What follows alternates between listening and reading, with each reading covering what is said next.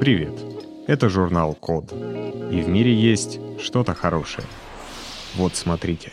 Напечатали на 3D принтере ракетный двигатель.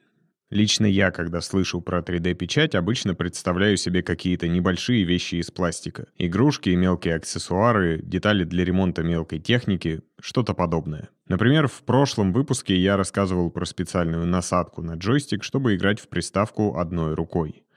Но трехмерная печать — это не только полезные или просто красивые пластмасски. Уже пару лет как с помощью этой технологии печатают, например, целые дома. Естественно, не из обычной пластмассы, а из материала вроде бетона. Но есть еще и 3D-печать металлом. Как и любая 3D-печать, она происходит послойно. Чаще всего слой сначала выкладывается из металлического порошка, а потом расплавляется лазером. Так вот, оказывается, что компания Relativity Space еще в прошлом году анонсировала полностью напечатанную на 3D принтере ракету. Правда, до стартовой площадки она пока так и не добралась, но уже ясно, что трехмерная печать будет использоваться для космических аппаратов. Конкретно в этой новости речь про детище частной космической компании Launcher из США. И это двигатель для их новой ракеты Е-2.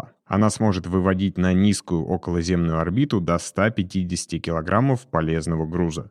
То есть придумана она для запуска спутников. Сама ракета еще не готова, но двигатель уже успешно прошел испытания. Во время испытаний давление внутри камеры двигателя достигало целых 100 атмосфер. Сложно представить какой-то более нагруженный агрегат, чем ракетный двигатель. Разве что двигатель самолета или турбина электростанции. В общем, этот непростой тест продукция 3D-печати прошла достойно. Теперь до запуска в космос напечатанных на принтере ракет остается совсем немного. И вот почему это круто. Обычно двигатели ракет отливают или фрезеруют. В первом случае, например, нужно построить форму, и она сама по себе стоит дорого. И чтобы космические аппараты стоили не совсем космических денег, естественно, надо запускать целую серию ракет.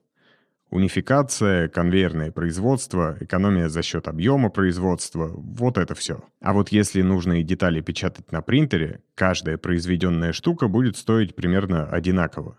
Ну, если не учитывать затраты на разработку самой 3D-модели и вообще проектирование двигателя. То есть это как минимум классный способ создания опытных образцов. И неудивительно, что им заинтересовались именно частные космические компании.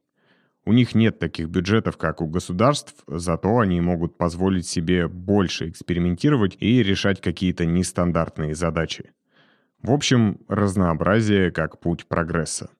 А еще 3D-печать металлом может пригодиться для постройки стартовых площадок на других планетах. И это супер логично.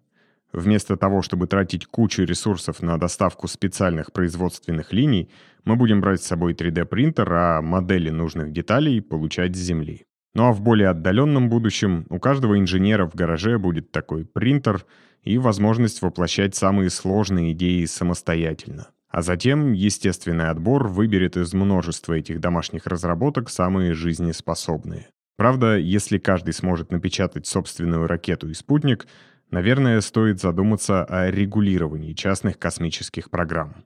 Что ж, поживем, увидим. Спасибо за внимание. Заходите на сайт thecode.media и подписывайтесь на нас в социальных сетях. С вами был Саша Мчито. Скоро услышимся.